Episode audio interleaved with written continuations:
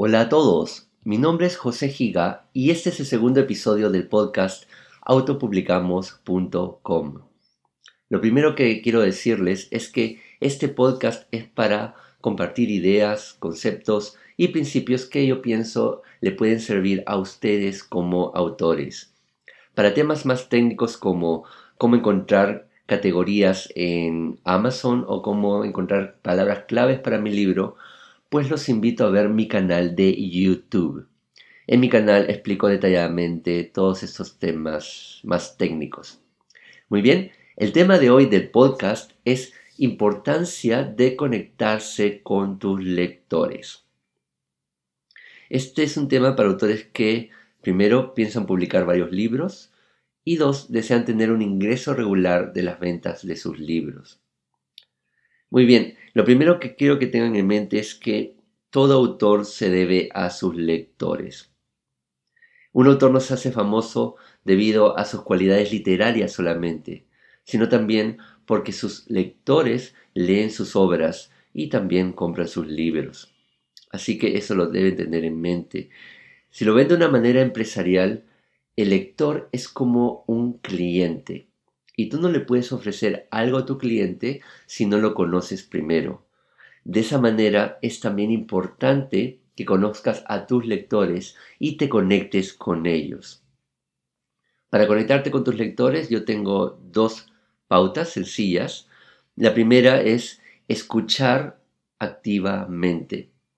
Escuchar qué opinan tus lectores, por ejemplo, qué opinan de tu obra, qué opinan de tu libro, qué opinan del tema que estás tratando y tomar ese, esa opinión, ese comentario para mejorar tus obras, para mejorar tus libros.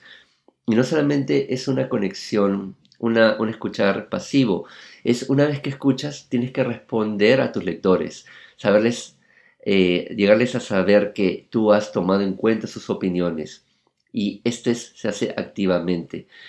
Los lectores les gusta conectarse con autores que sean de carne y hueso, no, no con autores que, que tengan aires de grandes autores, sino que sean sencillos y humildes.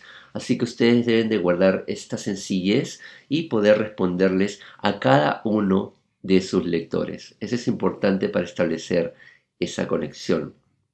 Y la segunda pauta es haciendo tu lector partícipe de tu obra, de tus ideas, y un ejemplo que les pongo que practican varios de los autores que trabajan con nosotros es, por ejemplo, ellos dan a sus lectores para que elijan la próxima portada de sus libros.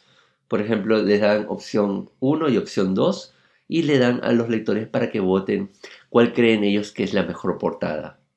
Y luego el autor les comunica que debido a, los votos de la gran mayoría, escogió la portada ya sea la opción 1 o la opción 2. Esto hace que los lectores se sientan parte de la obra, parte de ese libro, parte de ese trabajo.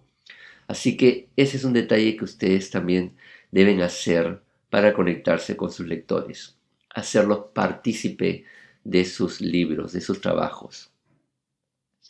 Como toda relación humana, la conexión con otra persona pues toma tiempo. El conectarte con tus lectores no va a ocurrir de la noche a la mañana va a tomar dos, tres, cinco años, pero lo vas a conseguir con un trabajo a largo plazo.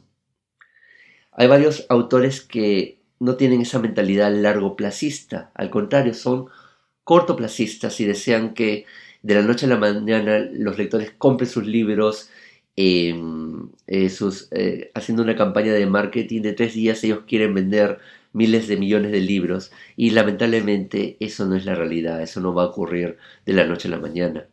Así que es importante que ustedes trabajen un plan de conexión con sus lectores a largo plazo. ¿Qué va a ocurrir cuando ustedes tengan una conexión real y tangible con sus lectores? Pues ellos van a empezar a comprar sus libros y sus novelas. ¿Cómo así? Porque es más fácil comprar algo a alguien que yo conozco que comprarle a alguien que no conozco. Si ustedes han establecido esa conexión previa con sus lectores, pues esto les va a permitir que los lectores compren su libro con ustedes, lo publiquen. Sí, ese es un punto importante. ¿Y cómo se traduce estas ventas de, para tus lectores en Amazon? Pues déjenme decirles cómo esto funciona. Cuando Amazon mide las ventas de todos los libros, ellos hacen un ranking de los libros más vendidos. Y si, por ejemplo, si tu libro es un libro de autoayuda, pues tu libro figurará en el ranking de la categoría de libros de autoayuda. Si tu libro tiene una venta, por ejemplo, de 5 libros por día durante una semana, pues es muy probable que tu libro se dispare a los mejores 20 de tu categoría de más vendidos. ¿Sí? Entonces, cuando tú tienes a tus lectores que te conocen y tú les dices, hey, eh, voy a publicar este libro eh, la próxima semana, pues lo más probable es que tus lectores compren tu libro porque ya te conocen, ya, ya gustan de tus obras y tu libro a consecuencia va a tener visibilidad en Amazon. ¿Sí? Va a saltar a ese top, eh, top 20, los mejores 20 más vendidos de tu categoría. Y esa visibilidad que tienes en Amazon va a ser favorable para que otras personas que estén buscando, por ejemplo, libros de autoayuda, pues vean tu libro en Amazon, sea más visible allí y compren tu libro. Así que una cosa lleva a la otra. Ahora, algo importante es que no deben ver a sus lectores como número para sus ventas. Y eso es algo que, que la gran mayoría de personas detesta. Yo, por ejemplo, detesto recibir un correo de alguien que no conozco y me diga, este, cómprame este producto. ¿Sí? Prefiero más que un amigo me venga y me diga, ¿sabes qué? Voy a, tengo pensado vender este producto y qué tal si me ayudas con una compra, pues yo con mucho gusto lo apoyaré. Sí, así que tengan esto en mente. Y eh, otra de las cosas, por ejemplo, le quiero dar un ejemplo, una especie de, anécdota que me contó uno de los autores que trabaja con nosotros, que hizo con sus lectores. Este autor anunció a su lista de lectores que ya había publicado una nueva novela y eh, lo, hizo, lo hizo en Amazon, ¿sí? Entonces el autor recibió un mensaje de una lectora de Venezuela donde le decía, la lectora le decía, eh, gracias por darme a conocer tu nuevo libro. Lamentablemente, debido a las restricciones que tenemos acá en Venezuela, nosotros no, puedo comprar tu libro en internet, en Amazon. Así que lo que hizo el autor le dijo, muchas gracias, no te preocupes, comprendo la situación que viven los venezolanos, pero yo no deseo que te pierdas de mi libro. Así que este es el enlace para que lo puedas descargar gratis. Y la lectora estuvo, la lectora obviamente estuvo súper contenta de este gesto del autor y mm, el autor no solamente ganó eh, una lectora, sino ganó un fan de por vida.